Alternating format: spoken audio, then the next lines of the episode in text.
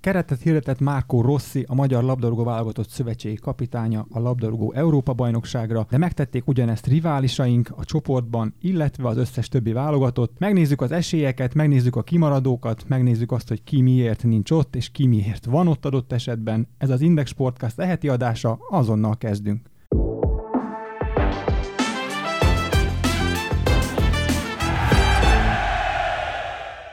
Ilko Miklós vagyok, ez az Index Sportcast eheti adása, ahol a labdarúgó Európa-bajnokságnak a esélylatolgatását fogjuk megtartani, így szűk egy hónappal a torna kezdete előtt. Mai beszélgető partnereim Borbély László, az Index sportújságírója. Szia Laci! Sziasztok, köszöntöm a hallgatókat! És Hubert Tamás, az Index Sport rovatának vezetője. Szia Tomi! Sziasztok! Ahogy ígértem a felvezetőben, kezdjük akkor a magyar válogatott keretének rövid kis elemzésével. Ugye Márko Rossi kihirdette a bő keretet, ami ugye majd szűkülni fog az EB-re 26 főre, ugye az UEFA új szabályának értelmében. Az első kérdés adja magát, még mielőtt rátérnénk néhány konkrét személyre, van-e, akit ti hiányoltok ebből a névsorból? Gyugyák Balázs. Én, én őt mondanám, és most lehet, hogy ezért majd támadnak minket, vagy nem értenek velünk egyet, nincs is ezzel semmi probléma, de nyilván Rossi tartja magát a, az ígéretéhez, ahhoz a mondáshoz, amit ő, ő már világosan leszögezett, hogy az MB2-ből nem fog játékost meghívni a magyar válogatottba, hiszen nem olyan az iram, és nincsenek hozzászokva a játékosok a, a top nívóhoz, ebből a szempontból ez érthető, de mégis én azt gondolom, hogy Zsuzsák Balázs az a személyiség és az a karaktere a magyar futballnak, aki talán elfért volna legalább a kispadon. Itt ugye alapvetően 23 fős keretet lehetett volna nevezni korábban, most a koronavírus járvány miatt ez 26 fő. Kalmár Zsolti például sérülés miatt nem léphet pályára, szerintem ezért elfért volna Zsuzsák Balázs, legalább a kispadra, tehát hogyha én lettem volna a szövetségkapitány, akkor én meghívót küldtem volna Zsuzsák Balázsnak, már csak azért is, hogy legyen ott a csapattal, lélegezzen együtt a játékosokkal. Szerintem a játékosoknak is, a, mám hogy a többieknek ez egy ilyen kicsit ilyen megnyugvás, hogy van egy ilyen rutinos játékosunk, aki már letett valamit az asztalra, tud, tud motiválni minket, az kvázi egy ilyen jó hangulatot tudott volna előidézni, de hát nyilván Rossi azért sokkal jobban belelát ebbe, és nyomos oka volt, hogy, hogy kihagyta Zsuzsákot a válogatottból. Nálam elfért volna. Most érő annyit akkor fordítsuk meg a kérdést, hogy fel add az elveidet, és azt mondta, hogy oké, okay, akkor MB2-ben nem vállalhatok, de Zsuzsák Balázsra kivételt teszünk. Tehát most jelenlegi állapotában Zsuzsák Balázs, ugye ismerjük mindannyian a pályafutását, ugye hazatért az arab emírségekből, és az MB2-es szezonban 26 meccsen egyébként 5 gól és 14 gólpassz az ő neve mellett. Ugye a gólpasszok listáján ő, ő, az, ő volt az első az MB2-ben, és egyébként néhány statisztikai mutatóban, mint például a, a cselekben, illetve a beadásokban és a kulcspasszokban is a top 3-ban volt az MB2-ben de ez az MB2, ne feledjük. Igen, hát ha szeretnénk a kiskapukat keresgélni, akkor lehet mondani, hát Zsuzsák most már MB1-es futballista ugyanis feljutott a Debrecennel, tehát meg lehet oldani azt, hogyha meg akarjuk. Nyilvánvalóan nagyon szép számok, amiket elmondtál, és a statisztikák, de ahogy te is mondtad, nem ugyanaz egy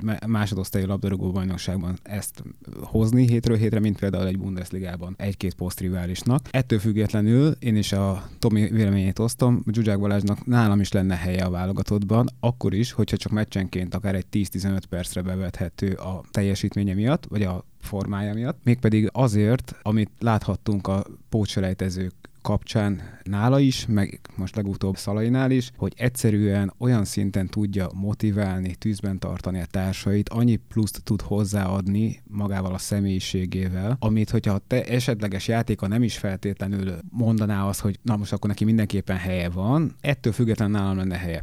Mégpedig azért, mert akármikor is nézzük a válogatottba a játékát, lehetett mondani azt persze, hogy elment ide játszani, elment oda játszani, mivel nem értettünk egyet, viszont amikor ment egy válogatott meccsre, akkor mindig azt látod rajta, hogy az emberünk megfeszül a győzelmért, 90 percen keresztül vagy ahány percet kap, megállás nélkül robotol, küzd, csúszik. Engem mondjuk nagyjából ott a norvégok elleni pócselejtezőn vett meg végleg, amikor tényleg csak azt láttad, hogy rohan össze-vissza, tüzeri a társait, mindenhova, minden párharcba vele megy. Hiába hibázik, nyilván persze mindenki hibázik, hát nem vagyunk egy francia válogatott, de minden, minden idegszálával azon van, hogy nyerjünk, és valahol nekem a sportban ez nagyjából a legfontosabb, hogy azt lássam, hogy ha nem is vagyunk a legjobbak tehetségbe, de mi akarjuk a legjobban a győzelmet. És amíg én ezt láttam egy játékoson, addig nem baj számomra, hogy nem annyira kiemelkedő adott esetben egy-egy meccsen a teljesítménye. Úgyhogy nálam is helye lett volna. Igen, hát ugye emlékezzünk csak például az Andorra elleni vereségre, amikor Zsuzsák ugye sírva nyilatkozott a mérkőzés után. Tehát azért láthatjuk, hogy neki a válogatott, az tényleg egy magasabb szinten van most már azért jó néhány éve, mint a klubfutball. És egyébként a statisztikákra visszatérve, amiket elmondtál, ott az látható, hogy inkább a, az idény végére lendült formába a Zsuzsák. Tehát ugye a gólok, a gólpasszok, a me-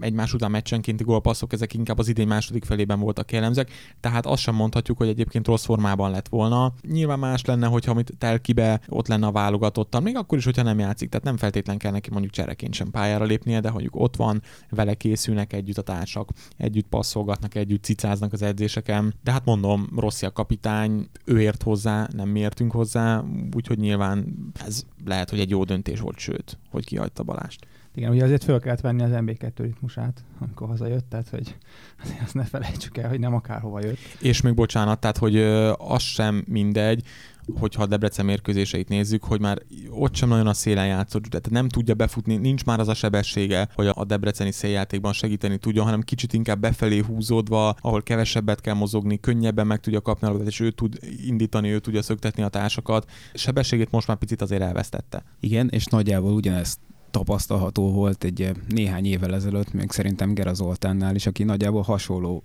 pályát futott be, tehát ugyanígy elindult támadó szélsőként, és a végén már védekező középpályásként volt a középpályán, akár egy ilyen szerepkörben is lehet használni, mert a játékhoz való esze, meglátása, passzai, akár még onnan is egy ilyen pirló szerepkörben akár működhetnek, lényegesen kevesebb mozgással, mint egy, ami egy szélsőtől megkövetelt. Hát igen, csak a fizikai ereje, meg az állóképessége talán nem biztos, hogy a Balázsnak megvan ehhez. Igen, csak hát ha megnézzük, hogy milyen védekező középpályás felépítésű játékosaink vannak, náluk sem feltétlenül ez, a, ez az elsődleges, hogy például egy, egy-két emberre gondolunk. Na és akkor nézzük is meg, hogy ugye Balázs ugye nem lesz, ezt már biztosan tudjuk. Szoboszlai Dominik ugye még mindig lábadozik a sérüléséből, már elkezdte az egyéni edzéseket a Lipcsénél, de ne, valószínűleg nem lesz százszázalékos állapotban az elbén, és ugye Kalmár Zsolt sem lesz ott, ugye egy sajnálatos térsérülés miatt. Ki lesz a középpálya esze? Ki fog irányítani az ő hiányukban? Nagy Ádám. Én, én most így látatlanban azt mondanám, hogy Nagy Ádám lesz az. Szobosztai Dominik ugye ma érkezik a válogatotthoz, csütörtökön veszük fel az adást, ez azért fontos elmondani. A Lipcsével éppen tegnap hosszabbított szerződést, 2025 nyarán lejáró kontraktusát egy évvel megtoldotta,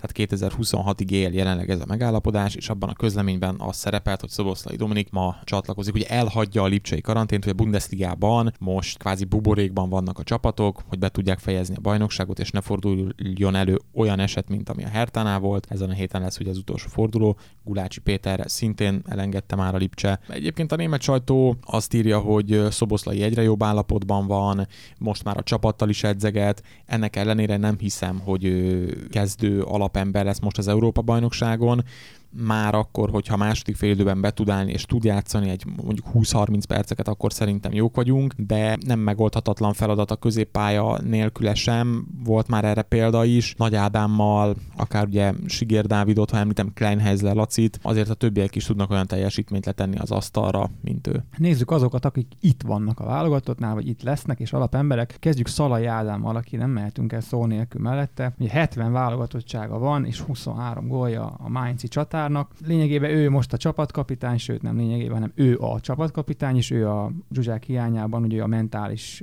vezére a csapatnak. Sokszor kikezdték őt a szurkolók, ugye, hogy nagyon kevés gólt szerez válogatott meccseken, de őt lényegében más erényei miatt játszhatja folyamatosan minden szövetségkapitány most már az elmúlt években, hiszen meg tudja tartani a labdákat, leköt egy-kettő, akár három védő figyelmét is, és passzokkal remek helyzetbe tudja hozni a többieket, ugye erre láttunk példákat, és ami a legnagyobb probléma, hogy nem nagyon van olyan játékos az utánpótlásba, vagy utánpótlás válogatottoknál, aki kopogtatna, és azt mondaná, hogy jó napot kívánok, itt van, letettem 20 gólt egy szezonban, és én szeretnék a magyar válogatott első számú centere lenni. Hogy látjátok Szalai Ádámot, hogyha egy szóval kellene jellemezni, az mi lenne? Vagy kettővel? Vezér. Erőcsatár mondjuk így. És ti is így látjátok, hogy nem nagyon van olyan játékos? Hán Jánosra mindjárt fogunk még egy pár szót beszélni, de, de mondjuk rajta kívül és azért ő, ő sem feltétlenül a fiatal tehetség kategóriába sorolható, nem nagyon van olyan csatár, aki bejelentkezne most. Ugye nézzük csak meg a tavaszi 21-es Európa bajnokságot. Igazából szerintem ez nem csak nálunk megfigyelhető, hanem a világban is, hogy ezek a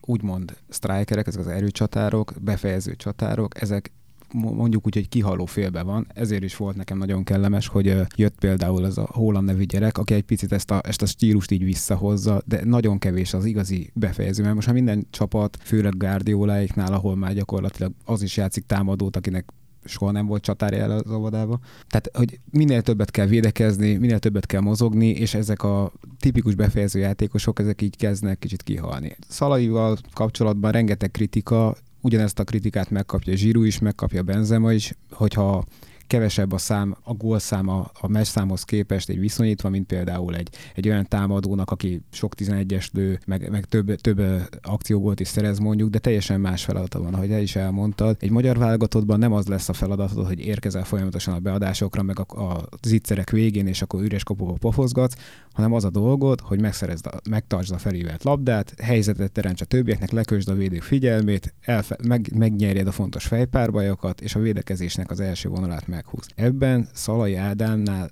jobb játékosunk nem volt az elmúlt 5-10 évben szerintem. Nyilvánvalóan vannak nála gólveszélyesebb játékosok, de a mi, mi játékstílusunkhoz szerintem kell egy ilyen típusú futbalista. És amit mondtam, szerintem ugyanaz, mint a Zsuzsáknál, hogy nagyon fontos, hogy legyen egy vezére is a csapatnak, amire ő alkalmas ebből a jelenlegi keretből szerintem leginkább. És akkor térjünk rá egy néhány szóra Hán Jánosra, ugye a Paksnak a támadója, aki ugye szélsőként is középcsatárként is bevethető, és ha jól emlékszem, 22 góllal lett az NBA-nek a gólkirálya. Fölreppentek hírek vele kapcsolatban, hogy több külföldi klub is érdeklődik iránta, lehetett hallani a lengyel bajnokságról és a német másodosztályról is, hogy vannak kérői. Mit gondoltok, hová kell igazolni? Az elmúlt évek tapasztalatai alapján azért ugye van, van most már jócskán ilyen. Hová kell igazolnia egy NB1-ből egy magyar játékosnak, aki először áll légiósnak? Mi a tökéletes ugródeszka, már ha van ilyen? Nagyon veszélyes kérdés, szerintem. Az utóbbi időben több játékos ügynökkel, menedzserrel, utánpótlás szakemberrel beszélgettünk, és az volt a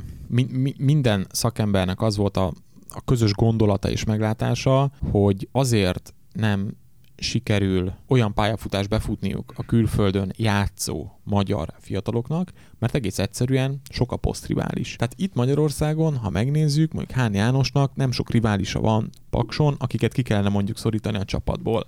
Ő az első számú csatár. Ezáltal oké, rendben, érzi a bizalmat, lövi a gólokat, teljesen rendben van, de hogyha mondjuk kikerülne egy egy vagy két lépcsővel magasabban jegyzett bajnokságba, akkor ott azért már lenne két-három posztriválisa, oda kéne tennie magát minden edzésen, és be kellene verekednie magát a kezdőben, mert nem lenne magától értetődő az, hogy ő alapember és minden mérkőzésen ott lesz a kezdő 11-ben. Az utóbbi időben ez a magyar játékosoknak nem nagyon feküdt. Ezért nem kerültek be a top csapatok akadémiájáról a felnőtt csapatba a magyar fiatal játékosok. Azt sem mondanám, hogy ez magyar probléma, hanem hogy egyszerűen a, a magyar közeg egyszerűen nem készít fel arra, hogy igenis, itt azért vannak a csapatban más játékosok is, akikkel ugyanúgy fel kell venni a harcot, mint, hogyha az, mint amikor az ellenféle felvennéd a harcot, és meg kell harcolnod a helyedért. Tehát mondj egy országot, vagy kettőt. Szerintem Szlovákia és, és Horvátország. Annál nívósabb bajnokságban, tehát mondjuk Lengyelország, Ausztria, az szerintem már neki sok lenne. Tehát én most egyet lépnék helyette, nézzük meg, hogy mondjuk teszem azt Dunaszerdahely, Eszék például, és hogyha ez megvan, akkor utána lehetne menni, meg lehetne nézni egy osztrák csapatot, meg lehetne nézni egy lengyel csapatot. Mondok egy másik opciót, Laci, és azért neked mondom, mert hozzá tudom, hogy közel áll Amerika, a Major League Soccer, ugye az MLS, ahogy rövidítjük, hiszen nemrégiben két, mondhatni magyar szinten azért kiváló magyar futballista is oda igazolt, ugye Sőn Szabolcs, aki a MTK-t a Dallasra cserélte, és Gazdag Dániel, aki a Honvédból a Philadelphia Unionhoz igazolt, mindketten átigazodási díj ellenében, ami azért az elmúlt évek tapasztalat alapján nem kis szó. És azért a Philadelphia Union, ahova Gazdag Dániel igazolt, az egy amerikai szinten is top csapatnak számít, hiszen a 2020-as szezonban megnyerték az alapszakaszt, idén pedig a CONCACAF bajnokok ligájában, ugye ez a észak- és közép-amerikai csapatoknak rendezett úgynevezett bajnokok ligájában az elődöntőig meneteltek, tehát ez egy, ez egy jegyzett nívós csapat. És ugye van az MLS-ben még magyar játékos, ugye Sarlói Dániel például alapember a Sporting Kansas City-nél. Major League Soccer-rel kapcsolatban nagyon gyakran az a kritika hangzik el, hogy ide a rutinos idősödő játékosok járnak levezetni, de ez azért az elmúlt egy-két évben azért megváltozott, és egyre több fiatal tehetség tűnik itt ki, egyre többen bontogatják itt a szárnyukat, és tekintik ugródeszkának Európa felé, és sikeresen is igazolnak Európába. Lásta talán a legjobb példa az elmúlt néhány évvel Alfonso Davis, aki ugye Bayern Münchenbe igazolt, és alapemberré vált, és hát szerintem Európa egyik legjobb bal hátvédje jelenleg. És az MLS ebben a szezonban egyébként hozott egy úgynevezett fiatal szabályt, ami azt annyit jelent, hogy 22 év alatti játékosokat a klubok bármennyiért igazolhatnak, nem számít bele az átigazolási keretbe, csak tartani kell magad a fizetési sapkához, tehát azt nem léphetett túl, de a játékosért átigazolási díjat bármennyit fizethetsz. Ezzel ösztönzik arra a klubokat, hogy minél több fiatalt építsenek be a csapatokba. Az egyetlen szabály még annyi, hogy 22 év alatti legyen, és az első teljes szezonjának a végén ne legyen 23 évesnél idősebb. Tehát azért az MLS-nél van egy törekvés arra, hogy igazoljanak fiatalokat, és még egy fontos szempont az MLS mellett, a, amiben le is körözi a magyar bajnokságot, a stadionépítés, pedig az azért nem egy egyszerű dolog lekörözni a magyar bajnokságot stadionépítésben, de idén többek között Austinban, Cincinnati-ben és Columbusban is bővítik és vagy új stadiont építenek. Tehát jó hely az MLS? Azért most én ezt úgy vezettem fel, hogy ez egy jó helynek tűnjön, de, de az elmúlt években ugye azért rengeteg negatív tapasztalat volt, amiket szintén elmondtam. Szerinted milyen ugródeszkának az MLS? Meg eleve Amerika, ugye azért teljesen más közeg, ott kinyílik a világ, ott nagyvárosok vannak, sok pénz, bulik, pianők, minden. Az MLS az, az természetesen egy ugródeszkának simán jó. Még magyar játékosnak is. Nyilvánvalóan azért nem a, ez a jellemző, mert nem a legközelebb van hozzánk. Tehát nyilván egy amerikai bajnokság könnyebb ugródeszkát jelent kanadai, mexikói vagy akár egy dél-amerikai játékosnak is, akik nagyjából egyébként valószínűleg hasonló vagy talán gyengébb erősségű hely, helyről érkezve megmutathatják magukat gyorsan. Én nekem is egyből az Alfonso Davis jutott eszembe, amikor felvezetett ezt a kérdést. Maga ez a törekvés, ez, hogy a fiatal játékosokat effektíve bármennyiért igazolhassanak, az mindenképpen jónak tartom már csak azért is, mert ugyebár az elmúlt mondjuk 20-30 évben valóban azt láthattuk, hogy az Egyesült, sőt még korábban is, Egyesült Államokban próbálják folyamatosan az MLS-t kicsit feljebb vinni, de ezt csak úgymond húzó nevekkel lehet megcsinálni. A húzó nevek viszont a pályájuk csúcsán ritkán igazolnak oda. Gyakorlatilag körülbelül kettő játékos tudnék szerintem mondani, akik elmentek az MLS-be úgy, hogy nagyjából még a pályafutásuk magas szintjén voltak, és utána visszatértek Európába, és még utána is láthattuk, hogy jó szinten tudtak teljesíteni. Ezt Zlatára meg Beckhamre gondolok. Az az a probléma, hogy a bajnokság, bajnokság színvonala az, az nyilván nem rossz helyi szinten, meg a nemzetközi torna is, de egyik sem hasonlítható egy európai topligához, vagy egy bajnokok ligájához. Márpedig a legjobb játékosok ezekben a, tor- a sorozatokban szeretnének részt venni, ezért most hiába halljuk azt is, hogy Messi-t vagy C. Ronaldo-t akarják odavinni. Mindketten azért már egy 34, 35, 36 évesen már, már, már van is esély rá, de lehet, hogy még így is kell várniuk éveket. Zeniten lévő játékost, sztárt nem nagyon tudnak megszerezni, úgyhogy a másik oldalra kell elmenni, hogy hozzuk a egykor jó nevű, még mindig sokat tudó játékhoz és a liga színvonalához sokat hozzáadni tudó játékosokat, de kell hozni ezeket a fiatal nagy tehetségeket, akiket be tudunk építeni, úgymond sztárá tudunk nevelni, és akkor jön egy-két ilyen Davis, akinek kapcsán pedig el tudod hitetni azzal, hogy na gyerekek, ez jó lesz egy ugródeszkának. Voltak sikeres próbálkozások a mi részünkről is, Nikolisnak nagyon jó szezonjai voltak, német Krisztiánnak is, és be lehet innen is kerülni a válogatottba, lehet visszajönni Európába, lehet játszani magasabb szinten is, ezt követően a gazdagról akartam pont előbb beszélni, még amikor kérdezted a kik lehetnek a középpálya agyai. Ő is rengeteg gólt szerzett az NBA-be, hát középpályás szinten persze, hogy, hogy ilyen, ilyen típusú játékos is elférhet. Szerintem nem rossz választás. Tehát az NBA-hez képest valószínűleg előrelépés, ha ott tudnak még egy szintet lépni, akkor akár utána vissza is jöhetnek és kereshetnek egy. Szerintem egyébként a lengyel bajnokság az például teljesen jól feküdt egy időben a magyar futballistáknak, én azt, én azt látom, hogy bár, bárki, akár még a Hán János is az elmehetne. Fordítsuk meg akkor a dolgot, Tomi, és most visszafordulok hozzád. Mi van azokkal a játékosokkal, akik hazatérnek, és nem a Laci által említett Nikolicsra gondolok, hanem mondok egy konkrét példát, a 19 éves Becker Roland három év után távozik a Borussia Mönchengladbach utánpótlásától, ez egy viszonylag friss hír. Ő ugye szerepelt korábban idehaza a Ferencvárosban és a Fehérvárnak a utánpótlás csapataiból is, és most három év után úgy döntött, hogy ott hagyja a Bundesligában szereplő Borussia Mönchengladbachot. A hírek szerint vannak ajánlatai külföldről is, de a magyar első és másodosztályból is, és én megnéztem az egyik oldalon a kommenteket, és nagyon megoszlik a, az emberek véleménye azzal kapcsolatban, hogy egy fiatal magyar, aki külföldről vált klubot, és esetlegesen hazatér, hogy ő hová igazoljon. Mert ugye szól érv azok mellett, a csapatok mellett, akik idehaza az NB1-ben szeretik a fiatalokat, lásd MTK, Zete vagy Paks, de szól érv például a Fradi mellett, amely ugye top csapat, és nyilván egy szintlépés neki, ha hazajön, illetve szól érv az MB2 mellett, ahol ugye kifejezetten a fiataloknak a tere lehet, ahol ugye játék lehetőséget tud kapni, szinte végig alapember tud lenni, és végig tud játszani egy szezont, és azért az MB2-ben is vannak, maradtak, lettek jó csapatok, ugye a Vasas például, aki maradt, de jött fel például a harmadik kerület, ahol szintén remek szakmai munka folyik Kemenes Szabolcs irányításával. Szóval szerinted, ha valaki hasonló helyzetben van, mint Becker Roland, akkor hová kellene igazolnia, vagy mi a, a, az optimális lépés a karrierjének a további építése szempontjából? Több összetevős a történet szerintem, és itt visszatérnék szintén ahhoz, amit már előbb említettem. Valószínűleg ezek a játékosok azért térnek haza, mert nem férnek be az ottani felnőtt csapatba, vagy esetleg már az U19-be, az U21-be, és így tovább. Hát ugye nézzük meg például Csobot Kemiről, mikor hallottatok legutóbb. Tehát neki is annyi posztriválisa van a Benficánál, hogy valószínűleg ezen a nyáron ő is hazatér már Magyarországra. Ki tudja. A másik oldalról pedig egy, nem tartom egy rossz lépésnek a hazaigazolást jelen pillanatban, hiszen az, azért a magyar közeg, a magyar futball egyértelműen fejlődött az utóbbi 5-10 évben, ez látható. Tehát épültek stadionok, alakult az infrastruktúra, a szakemberek tanultak, nyilván persze van még hova, tehát abszolút nem vagyunk a nyugat-európai szinten, de sokkal vonzóbb lett fejlődés szempontjából is Magyarországra igazolni, nem csak magyar játékosoknak, hanem külföldi fiatal játékosoknak is. Szóval én azt gondolom, válaszolva a kérdésedre, hogy nem nagy probléma, hogyha valaki hazaigazol külföldről, ugyanakkor ez egyben szerintem azt is jelenti, hogy nem tudja elérni külföldön azt a szintet, amivel ő éppen az adott ország bajnokságában meghatározó játékosá tudná válni, és szerintem a legjobb példa Dárdai Palkó, aki végigjárta a Herta utánpótlás ranglétráját, játszott az első csapatban is, de egész egyszerűen nem, nem, nem fér be már a Hertában. A kiesés elő, elől menekülő Hertában, ide jött Fehérvára, meglátjuk, hogy innen tud-e, mert ez egyértelmű visszalépés, tehát ezt szerintem ezt nem kell vitatni, meglátjuk, hogy innen fel tudja úgy építeni magát, hogy el tudjon menni majd később ismét egy külföldi bajnokságba, és tudjon előrelépni egyet vagy kettőt. Bevezetőben azt ígértük, hogy a Európa bajnokságot jobban kivesézzük, sajnos erre időnk már nem nagyon marad, de azért, hogy ne hagyjuk cserben a hallgatókat, akik velünk tartottak idáig, nézzük meg legalább az F csoportot, amelyben ugye a magyar válogatott szerepel, és nézzük meg a három ellenfelünket. Kezdjük szerintem a Európa bajnokság címvédőjével, a Nemzetek Ligája győztes Portugáliával, amelyről Csányi Sándor MLS elnök azt mondta, hogy nem lett jobb csapat. Egyetértünk ezzel, Laci?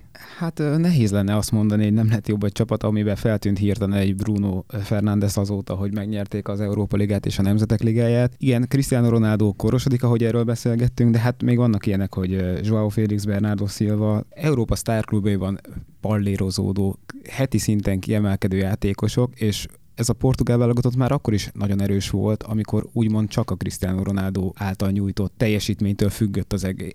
Mert gondoltuk, hogy, hogy csak tőle függ az egész, akkor is csapatként voltak nagyon erősek, és a legutóbbi Európa bajnokságot pont úgy nyerték meg, hogy Cristiano Ronaldo a végén gyakorlatilag már nem is játszott sérülése miatt a döntőben, és nélküle is meg tudták verni azt a francia válogatottat, ami az elmúlt szerintem öt év legjobbja, legjobbja mert hogy elmúlt öt évet nézzük, és ez a francia válogatott ez pedig úgy tudta teljesíteni, hogy nem volt a, a keretében hosszú távon a Benzema, aki meg az Európa egyik legjobb csatára, és még így is tele van olyan támadókkal, amit válogatott a 90%-a bármikor kezdővé tudna tenni. Szerintem ez a portugál válogatott csapatként nagyon-nagyon erős, és, és igazából még a sztárok is jöttek az elmúlt években, tehát szerintem nem, hogy gyengülni, gyeng, nem gyengült, még erősödött is, és hát, hogyha őszintén akarunk lenni, akkor azért elég nagy a differencia, nem csak a portugál, hanem a többi csapattal szemben is. A német válogatott mondhatni csúnyán leszerepelt a 2018-as oroszországi világbajnokságon, hiszen már a csoportkörből sem tudott tovább jutni. Ezt szerette volna megelőzni az egyébként leköszönő Joachim Lő szövetségi kapitány az Európa-bajnokságon, és úgy döntött, hogy talán némiképp szurkolói nyomásra is visszahívta két rutinos világbajnok játékosát a keretbe, nevezetesen Mats Hummels és Thomas Müllert, ellenben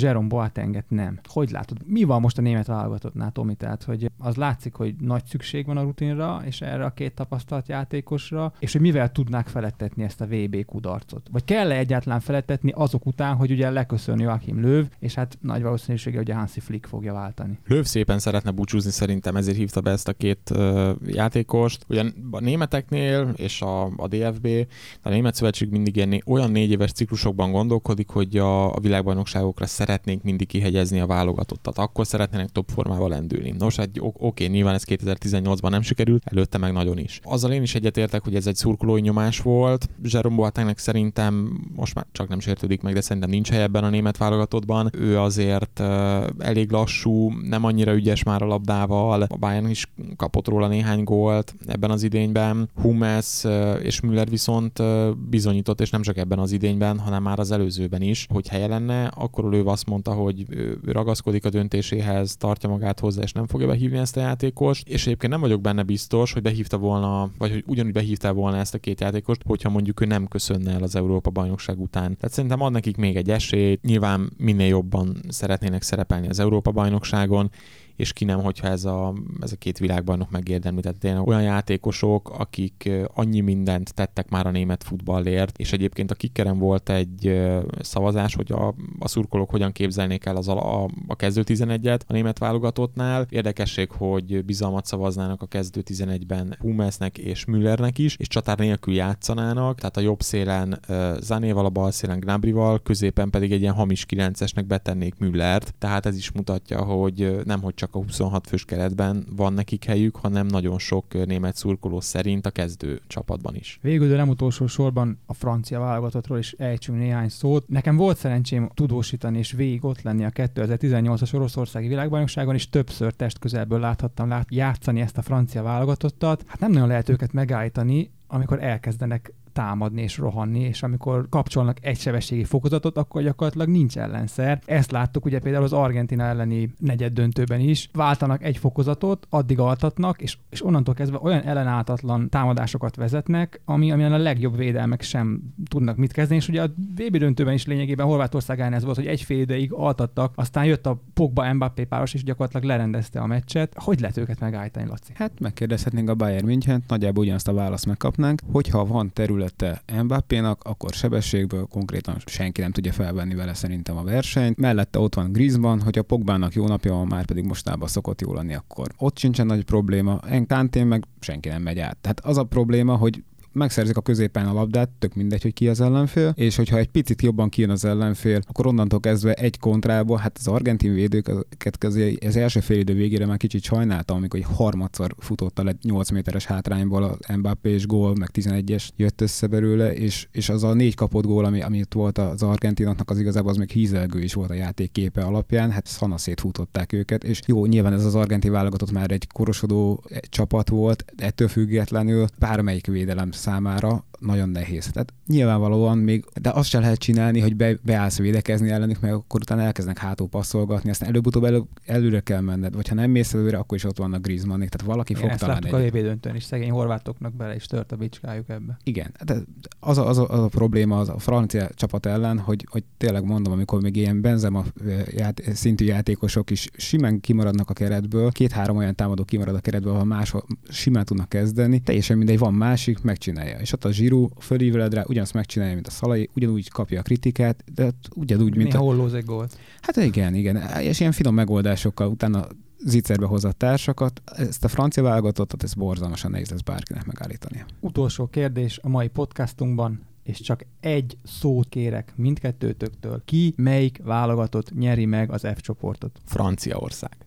Franciaország. Nem tudok vitatkozni az urakkal, de nem is szeretnék. Ez volt már az Index Sportcast eheti adása. Köszönjük, hogy velünk tartottatok. Az iTunes-on és a Spotify-on is meg lehet hallgatni minket. Tartsatok velünk jövő héten is. Sziasztok! Sziasztok! Sziasztok.